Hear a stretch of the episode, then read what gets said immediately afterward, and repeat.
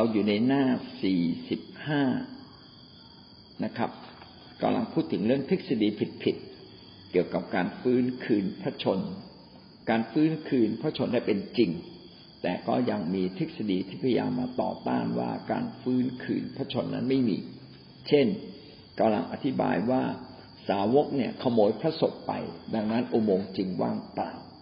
แต่แท้จริงการขโมยพระศพนั้นเป็นไปไม่ได้ เพราะว่ามียามเฝ้าอยู่ถึงสิบหกคน แล้วก็มีกฎงกฎหมายที่เข้มงวดมากว่าถ้าหลับยามก็หมายถึงจะต้องอเสียชีวิตถูกประหารชีวิตทั้งสิบหกคนเลยทีเดียว ขณะเดียวกันสาวกจะมาขโมยได้อย่างไรเมื่อตกอยู่ในภาวะแห่งความกลัวสุดขีดและก็ต้องหนีนะครับ ในขณะที่พระเยซูคริสต์ ถูกตรึงที่กังเขนสาวกเหล่านั้นก็หนีไป ดังนั้นสาวกไม่มีกำลังใจที่จะมาทำในสิ่งที่ตนเองจะต้องไปโกหก ว่าพระเยซูคริสต์ฟื้นขึ้นจากความตายอุโมงค์ว่างเปล่า แต่ตนเองเป็นคนขโมยศพไป แล้วสาวกจะมีความกล้าหาญในการประกาศข่าวประเสริฐ จนถึงกับยอมสละชีวิต ยอมถูกตีถูกดูถูกเหยียดยาม ถูกตามล่าให้ถึงแก่ความตาย เพราะการโกหกของตัวเองได้หรือเหตุการณ์เหล่านั้นมันเป็นตรงกันข้าม สาวกกล้าหาญแสดงว่าการฟื้นคืนพระชนมีความเป็นจริงมากกว่า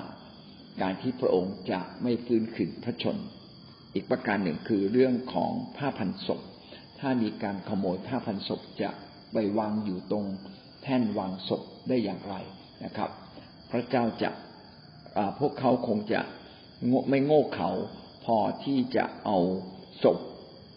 ไปโดยที่เอาผ้าพันศพออกก่อนนะครับ เราขึ้นข้อ 5.2 นะครับตะกี้เป็นทฤษฎีที่ผิดว่าสาวกมาขโมยศพนะครับ 5.2 เป็นไปได้หรือไม่ที่คนยิวและเจ้าหน้าที่โรมันจะเป็นคนเอาศพของพระองค์ไปจากอุโมงค์เอง ก็เป็นสิ่งที่น่าคิด ว่าเอา้าก็อุโมงค์ว่างเปล่าก็บอกว่าก็แสดงว่าพระเยซูคริสต์ซึ่งเป็นศพนั้นไม่ได้อยู่ที่นี่แล้ว แต่ว่าเป็นไปได้ไหมที่ทางทหารโรมัน แล้วก็พวกยิวมาขโมยไปเองนะครับ เรามาดูเหตุผลทั้งหมดสองประการนะครับ ก็ไก่ผู้นำยิวถ้าเป็นคนเอาศพไปเองนะครับ ในเวลาที่สาวกเนี่ย กำลังประกาศเทศนาการคืน การคืนพระศพของพระเยซู คนยิวก็น่าจะเอาศพมาแสดงนะเพื่อเป็นการต่อต้านคัดค้านว่าพระเยซูไม่ได้ฟื้นคืนพระชนฟื้นคืนพระชนนี่ไงศพยังอยู่กับเราเลยแต่ว่าพวกยิวแล้วก็ทหารชาวโรมันก็ไม่มีใครเอาศพมาแสดงต่อหน้าประชาชนนะครับว่าให้มีการประกาศข่าวประเสริฐไปเหมือนเดิมทุกประการ ก็แสดงว่าคนยิว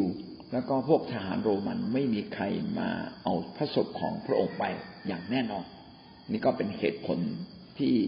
คัดค้านว่าคนยิวเองซึ่งไม่เชื่อในพระเยซูว่าจะฟื้นจากความตาย จะเป็นคนมาขโมยศพได้ไหมดูแล้วก็เป็นไปไม่ได้ เพราะว่าสาวกประกาศอยู่ตลอดเวลาว่าพระเยซูคริสต์ฟื้นคืนพระชน ทรงเป็นพระเจ้า ทรงมีพระชนอยู่ ทรงดำรงอยู่ ถ้าถ้าพระเยซูไม่ฟื้นจากความตาย แล้วพวกเขาขโมยไป ก็ต้องถึงจุดหนึ่งนะครับเขาก็ต้องเอาศพมาแสดงให้ดูว่านี่ไงคลี่ให้ดูเลยเนี่ยศพพระเยซูอยู่ตรงเนี้ย ฟื้นคืนพระชนได้อย่างไร ดังนั้นทฤษฎีที่บอกว่าคนยิวและทหารโรมันมาขโมยไม่น่าจะเป็นไปได้ ก็ยังมีเหตุผลข้อที่สองถ้าเจ้าหน้าที่โรมันเอาศพไป ก็เป็นสิ่งที่ไม่น่ากระทำ เพราะอะไรล่ะ เพราะว่าการเอาศพไปก็เท่ากับเป็นการสร้างปัญหาให้กับพี่น้องคริสเตียนนะครับ แล้วก็มีปัญหาระหว่างคนอยู่กับพี่น้องคริสเตียนเอง เจ้าหน้าที่ทหารโรมันจะมาเป็นตัวกอบเป็นผู้ก่อปัญหาทำไมนะครับ แท้จริงเขาต้องการปกครองคนยิวและปกครองคริสเตียนอย่างสงบสุข ดังนั้นการที่ตนเองเอาพระศพไป ก็ทำให้เกิดปัญหาความขัดแย้งมากยิ่งขึ้นไปอีกนะครับ ซึ่งเชื่อว่าโดยเหตุผลของทหารโรมันและเจ้าหน้าที่โรมันเขาจะต้องไม่ทำแน่ ถ้าทำอย่างนั้นคริสเตียนก็จะลุกฮือขึ้นมานะครับ แล้วก็จะมีความขัดแย้ง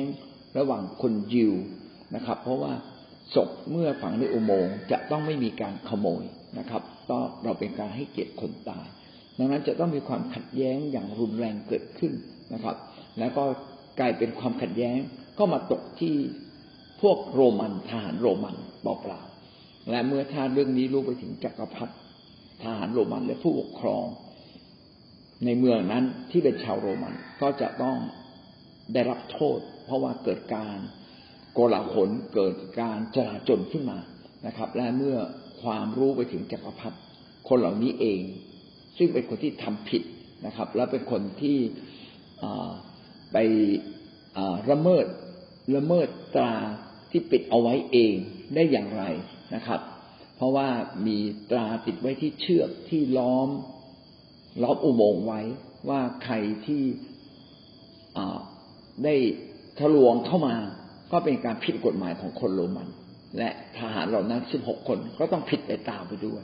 ก็คงจะเป็นเรื่องโกลาหลใหญ่โตมากมาย แล้วความผิดก็ตกที่ชาวโรมันงั้นดังนั้น ชาวโรมันและทหารโรมัน หรือแม้แต่เจ้าหน้าที่โรมันก็คง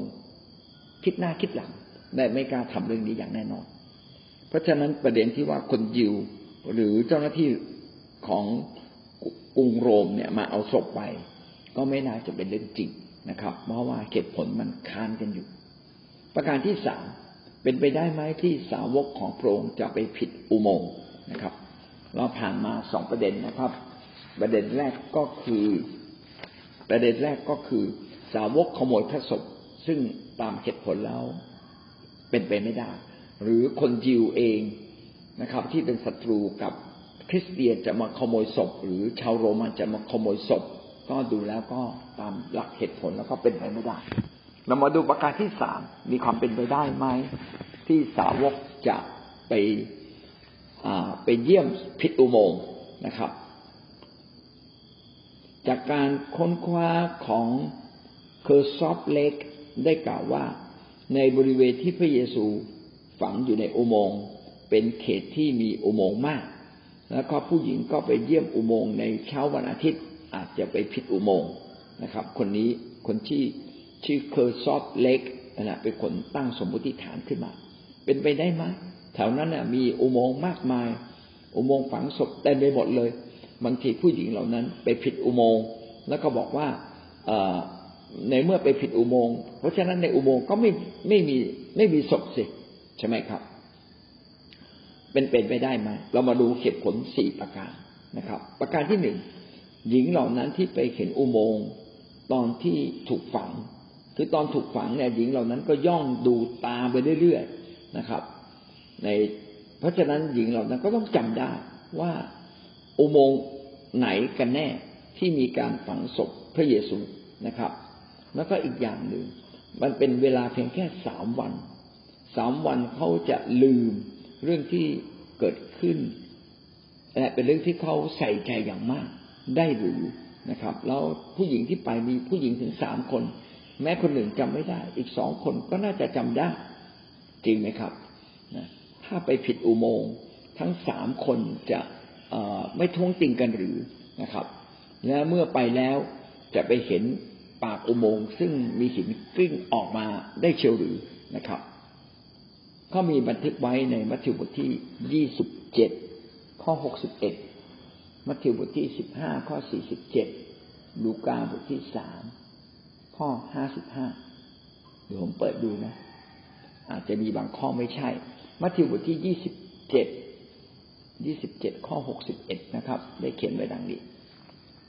ยี่สิบเจ็ดข้อหกสิบเอ็ดฝ่ายมารีชาวมักดาลากับมารีอีกคนหนึ่ง นั้นก็นั่งอยู่ที่นั่นตรงหน้าอุโมงค์เป็นนั่งเฝ้าอุโมงค์แล้วเขาเห็นพระศพเคลื่อนเข้าไปในอุโมงค์วางบนแท่น เพราะฉะนั้นมารีชาวมักดาลาและมารีอีกคนหนึ่งก็ต้องเห็นชัดเจน เพราะว่าเป็นนั่งเฝ้าอยู่ที่อุโมงค์ศพนั่นเองนะครับ อีกข้อหนึ่งน่าจะเป็นมาระโกบทที่สิบห้านะครับสิบห้าข้อสี่สิบเจ็ด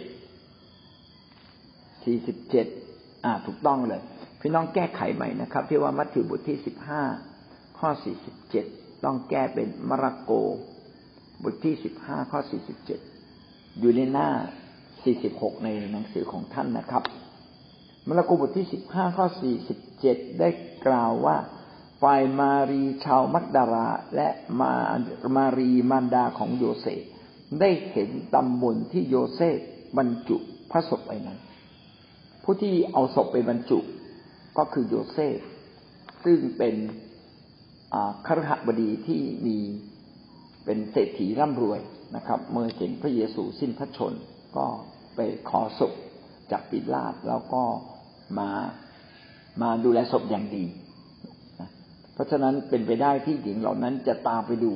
เพราะว่าโยเซฟก็ไม่ใช่ทหาร ก็ไม่ใช่คนยิวที่เป็นศัตรูกับพระเยซู จึงแอบย่องไปดูแล้วก็เห็นว่านี่คือถ้ำที่เขาฝังศพพระเยซูนะดังนั้นจึง เป็นไปยากนะครับที่คนเหล่านั้นจะจะทำจะทำผิดนะครับ มันยากจริง ๆเลยนะครับ ต่อมาลูกา น่าจะเป็นลูกายี่สิบสามนะครับ ต้องขอโทษนะ ผิด ไม่ใช่ลูกาบทที่สามเป็นลูกายี่สิบสามข้อห้าสิบห้าลูกายี่สิบสามข้อห้าสิบห้า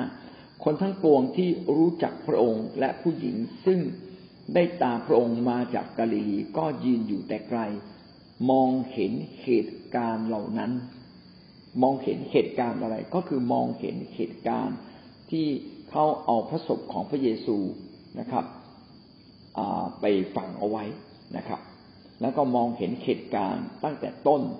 นะครับว่าพระเยซูนั้น อยู่บนกางเขนแล้วเกิดอะไรขึ้นนะครับ ข้อห้าสิบห้าอ๋อโทษที่ผมอ่านผิดนะครับห้าสิบห้าตะกี้อ่านข้อสี่สิบเก้าห้าสิบห้าเขียนว่าฝ่ายพวกผู้หญิงที่ตามพระองค์มาจากแคว้นกาลิลี ก็ตามไปและได้เห็นอุโมงค์ทั้งได้เห็นเขาวางพระศพของพระองค์ไว้อย่างไรด้วย และเขาก็กลับไปจัดแจงเครื่องหอมกับน้ำหอม ในวันสบาโตนั้นเขาก็หยุดการไว้ตามพระบัญญัติ คือเห็นแล้วจำได้แล้วกลับไปเพื่อเพื่อที่จะไปเตรียมเครื่องหอม และจะกลับมาที่นี่อีกครั้งหนึ่งนะครับ ดังนั้นมีสองจุดที่พี่น้องพี่น้องต้องแก้ไขในหนังสือของท่านนะครับนะครับ ข้อห้าจุดสามกไก่หน้าสี่สิบหก ที่เขียนว่ามัทธิวบทที่สิบห้าข้อสี่สิบเจ็ดให้แก้เป็นมาระโกบทที่สิบห้าข้อสี่สิบเจ็ดแล้วลูกาบทที่สามข้อห้าสิบห้าให้แก้เป็นลูกาบทที่ยี่สิบสามข้อห้าสิบห้าซึ่งผมก็ได้อ่านให้ฟังแล้ว แสดงว่าเปโตรแสดงว่าหญิงเหล่านั้นก็ทราบว่าอุโมงค์ฝังฝังศพอยู่ที่ไหน ขณะเดียวกันเปโตรกับยอนก็วิ่งไปดูด้วยนะครับ เพราะว่าหลังจากที่หญิงเหล่านั้นเมื่อไปที่อุโมงค์ฝังศพ แล้วไม่พบพระศพของพระเยซูวางอยู่บนแท่น แท่นวางศพก็เกิดความตกอกตกใจ แล้วก็ทูตสวรรค์ก็บอกกับหญิงเหล่านั้นว่า พระเยซูคริสต์ฟื้นขึ้นจากความตาย ไปรอที่แคว้นกาลิลีแล้วให้ตามไปที่นั่นนะครับ ก็ตกใจว่าอ้า แล้วพระเยซูฟื้นจากความตาย แล้วก็ผ้าพันศพก็วางอยู่บนพระแท่นนี่มันหมายความว่าอย่างไรก็ยังงงงอยู่เลยแต่ก็วิ่งนะครับ วิ่งกลับมาที่กลุ่มที่ในเมืองที่สาวกเขาก็ประชุมกันอยู่นะครับก็มาบอกกับสาวกนะครับหน้าตื่นเลย เปโตรกับยอนพอได้ยินแล้วก็ตื่นตาตื่นใจบอกเฮ้ยทางนั้นต้องวิ่งไปดูนะครับเขาก็วิ่งกันไปนะครับ โดยที่ ยอเนี่ยวิ่งถึงก่อนนะครับ แล้วก็ไปพบว่าอุโมงค์ว่างเปล่า ถ้าสองคนวิ่งไปผิดอุโมงค์มันเป็นไปได้หรือนะครับ ในเมื่อเขาก็รู้อยู่ว่าอุโมงค์คืออุโมงค์ตรงไหนนะครับ แล้วก็ที่สำคัญยิ่งกว่านั้นก็คือเห็นผ้าพันศพวางอยู่ มันเป็นไปได้ยังไงนะครับ ถ้าไปอุโมงค์ฝังศพผิดอุโมงค์แล้วทำไมเห็น ผ้าพันศพของพระเยซูอยู่ที่นั่น เออ นี่ก็เป็นหลักฐานอีกหลักฐานหนึ่ง ซึ่ง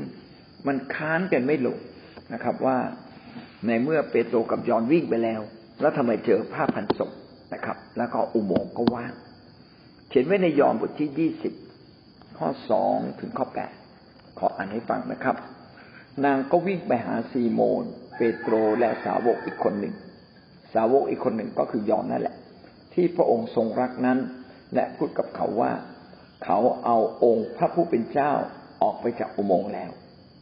และพวกเราก็ไม่รู้ว่าเขาเอาพระองค์ไปไว้ที่ไหน นี่ขนาดว่ามารีชาวมักดาราและมารีอีกคนหนึ่งนะครับ รวมทั้งนางสโลเม ซึ่งไปที่นั่น แล้วก็ได้ยินทูตสวรรค์พูด บอกว่าพระเยซูคิดฟื้นแล้ว แต่เขาไม่เข้าไปในหัวนะครับเขาเพียงแต่บอกว่าถ้าศพหาย ไม่รู้ใครเอาศพไปนะครับ เออ เปโตรก็รีบวิ่งไปยังอุโมงค์กับสาวกคนนั้น เขาทั้งสองนะเขาวิ่งไปทั้งสองคนแต่สาวกคนนั้นวิ่งเร็วกว่า ก็คือยอนนั่นแหละ เวลาเขาเขียนถึงตัวเองก็ไม่ได้เขียนว่ายอนได้วิ่งไปเร็วกว่า ก็เป็นการวิธีการเขียนด้วยคำถ่อมใจ เป็นธรรมเนียมของคนที่เชื่อพระเจ้าในยุคนั้นนะครับ เปโตรจึงมาถึงอุโมงค์ก่อน เขาก้มมองดูผ้าป่านวางอยู่ แปลกนะ ถ้าคนมาขโมยศพทำไมไม่เอาผ้าป่านไปด้วยทำไมต้องแกะแกะผ้าป่านออกมาก่อนนะครับ ก็ยกไปทั้งทั้งพระศพแล้วก็หมดเรื่องหมดราวเร็วดีด้วยนะครับ แต่เขาไม่ได้เข้าไปข้างใน ซีโมนเปโตรตามมาภายหลังก็เข้าไปข้างในอุโมงค์เห็นผ้าป่านวางอยู่ ยอนเห็นก่อนนะครับ เห็นว่าผ้าป่านวางอยู่บนแท่น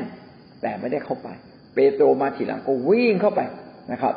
เห็นผ้าป่านวางอยู่ และผ้าพันพระเศียรคอโปของพระองค์ก็ไม่ได้วางอยู่กับผ้าอื่น แต่พับไว้ต่างหากแยกออกมา โอ้อัศจรรย์มากนะครับ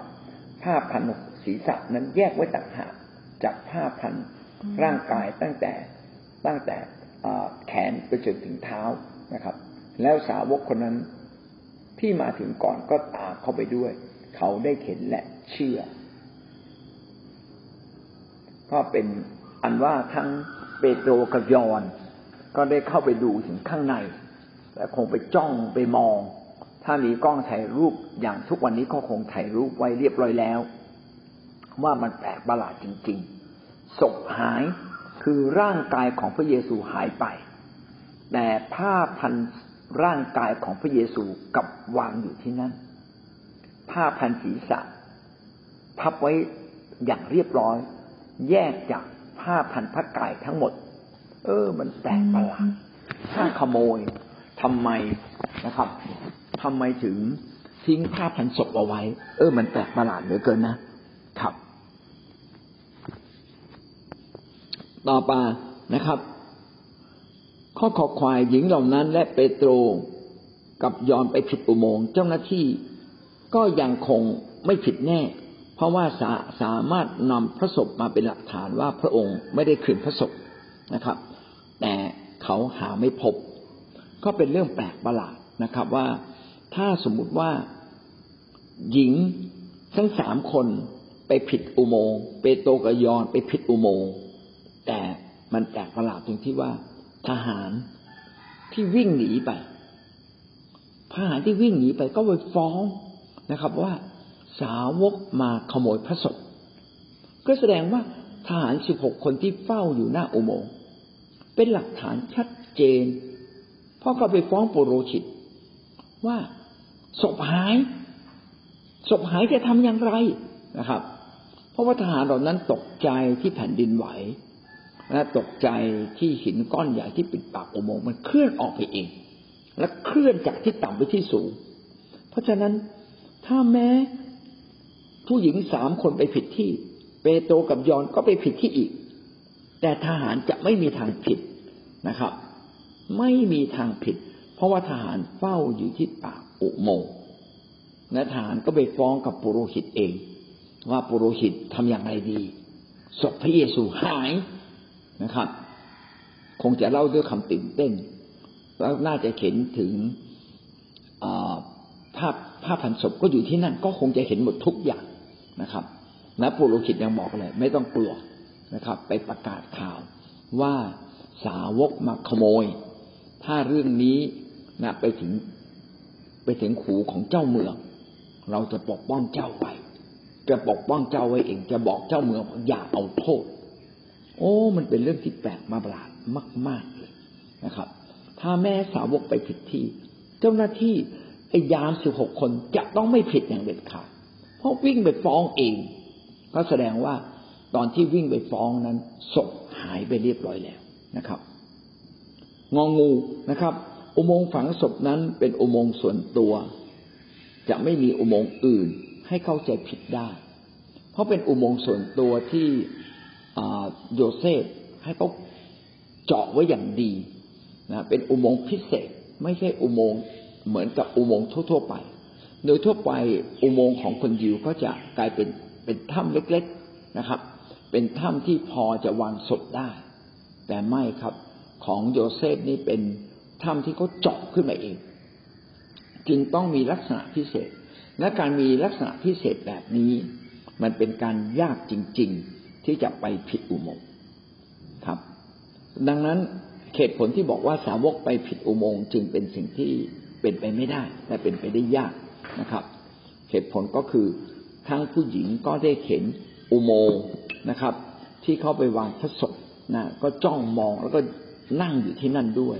แล้วก็เชื่อว่าสาวกหลายคนก็คงจะรู้นะครับ และตอนที่เปโตรกับยอนวิ่งไปทำไมวิ่งไปถูกอุโมงค์ก็แสดงว่า พวกเขาก็ต้องรู้อยู่คร่าวๆว่าอุโมงค์นี้เป็นอุโมงค์ที่มีลักษณะพิเศษนะครับ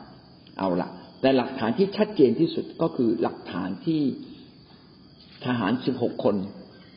วิ่งไปบอกโบโรคิดเองว่าศพหายไปแล้วนะครับ นี่คือหลักฐานที่ชัดเจนที่สุดนะครับ แล้วก็ประการต่อมาก็คืออุโมงค์ฝังศพนั้น เป็นอุโมงค์พิเศษ เพราะเป็นอุโมงค์ส่วนตัวของโยเซฟที่ขุดเจาะไว้เป็นพิเศษ สำหรับการวางพระศพสำหรับการวางศพของตนเอง พอรู้ว่าพระเยซูสิ้นชีวิตก็เลยยินดีสละสละอุโมงค์ฝังศพของตนเองให้กับพระเยซูไป เราผ่านมาสามทฤษฎีนะครับ ทฤษฎีว่าอันที่หนึ่งก็คืออุโมงค์ว่างเปล่านะครับนั่นเนื่องจากว่าสาวกขโมยไปเป็นไปได้หรือไม่ หรือว่าคนยิวเป็นคนขโมยไปเอง นะครับ และประการที่สามเป็นไปได้ไหมที่สาวกไปผิดอุโมงค์ซึ่งดูจากเหตุผลดูจากหลักฐานแล้วก็ไม่น่าเป็นไปได้ ทฤษฎีที่สี่ทฤษฎีว่าพระเยซูคริสต์นั้นไม่ได้เสียชีวิต เป็นไปได้ไหมที่พระเยซูคริสต์เนี่ยสรุปไปเอง อยู่ในหน้า 46 ของท่านนะครับ คนชื่อเวนตูรินีนะครับ เป็นคนเสนอทฤษฎี พระเยซูสลบ ขึ้นมานะครับ เป็นไปได้ไหมที่พระเยซูนั้นไม่ตายนะครับ บนกางเขนนั้นยังไม่ตาย เพียงแค่สรุปไป แล้วก็เป็นไปได้ไหมก็เมื่อไปนอนอยู่ที่อุโมงค์ฝังศพกับรู้สึกตัวขึ้นมาใหม่นะครับ ต่อมาคนชื่อพอลัสนะครับ ก็พยายามชี้แจงเพิ่มเติมว่า พระเยซูก็อาจจะไม่ทันตายก็ได้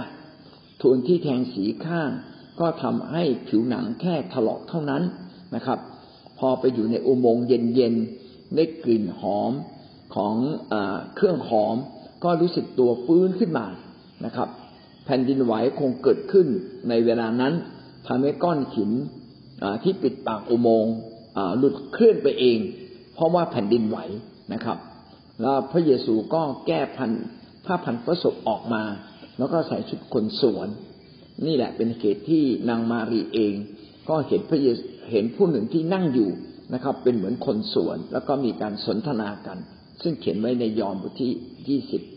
ข้อที่สิบห้าเราจะเห็นว่าเขาพยายามสร้างทฤษฎีขึ้นมาเพื่อจะกบเกลื่อนข้อเท็จจริงนะครับ เรามาดูเหตุผลที่จะโต้แย้งนะครับ ทั้งหมดมีห้าประการห้าประการนี้มีอะไรบ้างก็ไก่ พระเยซูตายแน่นอนที่กังเขน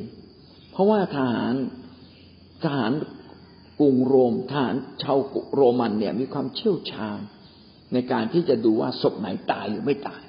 เช่นมาถึงพระเยซูเห็นว่าศพนะ่ะเห็นว่าพระเยซูที่ตายแล้ว จึงไม่เอาเหล็กไปเคาะกระดูกท่อนขาตอนบนนะครับ ไม่ไปเคาะกระดูกขาตอนบนของพระเยซูเพราะเห็นว่าตายแล้วอะ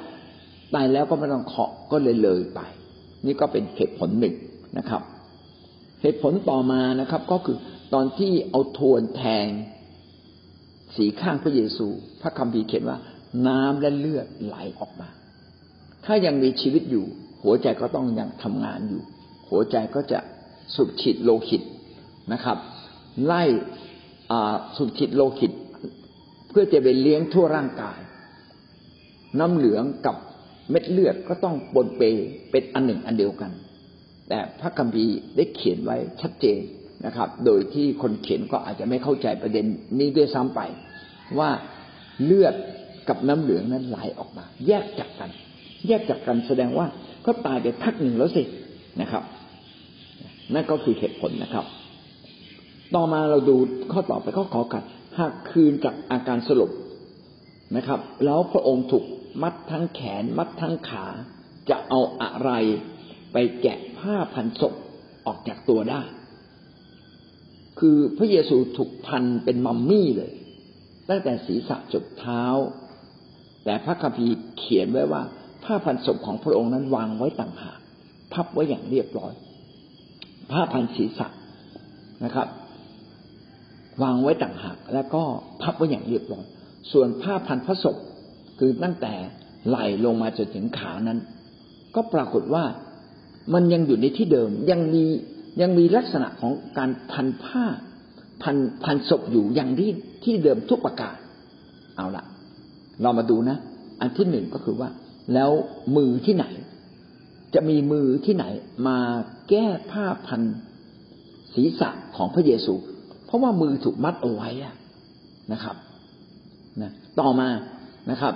แล้วพระเยซูเนี่ยออกจากผ้าพันศพ ทั้งตัวได้อย่างไร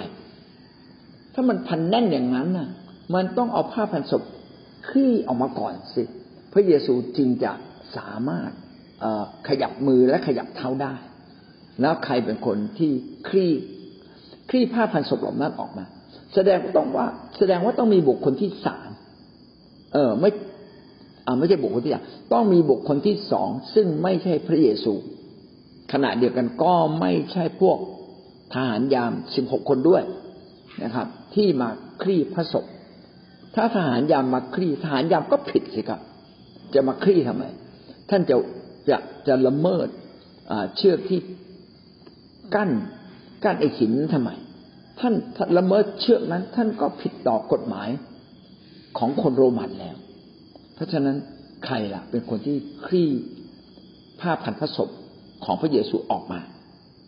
นะครับ แล้วคนที่สลบแล้วจะสามารถคลี่ผ้าพันศพออกมาได้หรือนะครับ อันนี้ก็ยิ่งเลยเถิดเข้าไปก็สลบไปแล้วอะเราเรามันจะมีแรงที่ไหนมาคลี่เอาถ้าสมมติสลบแล้วฟื้นเราจะเอามือที่ไหนมาคลี่ล่ะนะคลี่ผ้าพันศพครับข้อควายนะครับ ถ้าสลบแล้วก้อนหินขนาดใหญ่ ซึ่ง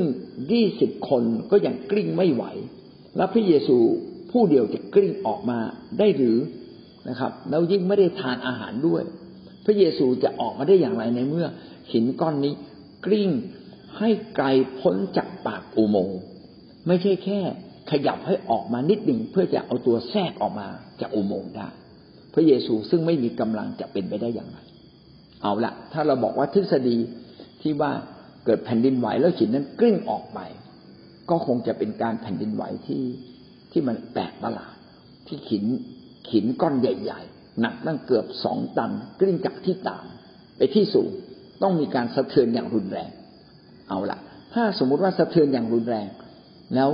พระเยซูหากว่าฟื้นขึ้นจากความตายจริง โทษขอโทษเถอะนะครับ พระองค์จะมีแรงเหรือสามวันไม่ได้กินข้าว แล้วก็ถูกเคี่ยนถูกตีณขนาดนั้นถ้าไม่ตาย พระองค์ต้องคลานออกมา ถูกไหมครับ แล้วพระองค์จะเอาเสื้อผ้าที่ไหนใส่ คลานออกมาในเวลาหนาวหนาวเย็นเย็นอย่างนั้นได้อย่างไร โอ้เป็นเป็นเรื่องที่เหลือเชื่อ ข้ององูนะครับไม่เพียงแต่พระเยซูจะหลุดออกมา พระเยซูจะไม่ตายได้อย่างไรเมื่อเมื่อทหารโรมันมีความเชี่ยวชาญรู้ว่าผู้ใดตายผู้ใดไม่ตายนะครับ แล้วก็ขอไข่ก็คือว่าถ้าพระเยซูแม้ฟื้นคืนจากการสลบแล้วใครจะเป็นคนแกะ ผ้าพันศพของพระองค์ออกมาแล้วก็ถ้าสมมุติว่าก้อนหินนั้นปิดอยู่แล้วพระเยซูจะมีแรงที่ออกจากผลักก้อนหินออกมาได้อย่างไรข้องงงูนะครับ พระองค์สามารถหลบสายตาจากยามทั้งสิบหกคนได้หรือ ในเมื่อมียามสิบหกคนเฝ้าอยู่ที่นั่น ทหารยามสิบหกคนเฝ้าอยู่ และพระองค์จะหลบไปได้อย่างไร และพระองค์จะไปหาเสื้อผ้าที่ไหนใส่ เออน่าคิดนะครับนะก็จอจาน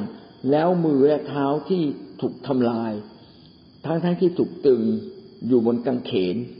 ทำให้เราเชื่อว่าพระองค์จะเดินไปไกลได้อย่างไรนะครับ แล้วจะมาปรากฏแก่สาวกที่ถนนเอมมาอุส ซึ่งห่างจากกรุงเยรูซาเล็มถึงเจ็ดไมล์ได้หรือ โอ้มันเป็นหลักฐานเป็นเหตุผลที่มันฟังไม่ขึ้นนะครับ เพราะฉะนั้นเหตุผลที่บอกพระเยซูคริสต์สลบจึงตกไป ที่ตกไปที่ใหญ่ที่สุดผมว่าคิดว่าเป็นหลักฐานที่ว่าทหารทหารที่อยู่ตรงโคนกังเขนเนี่ย เป็นทหารผู้เชี่ยวชาญ ในการดูว่าใครตายไม่ตาย ถ้ายังไม่ตาย เขาก็ต้องเอาทวนเนี่ย หรือเอาเหล็กไปเคาะที่เคาะที่กระดูกของพระเยซู เคาะที่กระดูกขาเพื่อพระเยซูตายทุกทรมานได้ตายตายอย่างยากเย็นให้ให้ตายจริง ๆนะครับ แล้วก็ประการต่อมาคือ ถ้าแทงที่สีข้าง ถ้าพระเยซูไม่ตายก็เห็นแต่เลือดนะและน้ำเหลืองที่ปนกันออกมา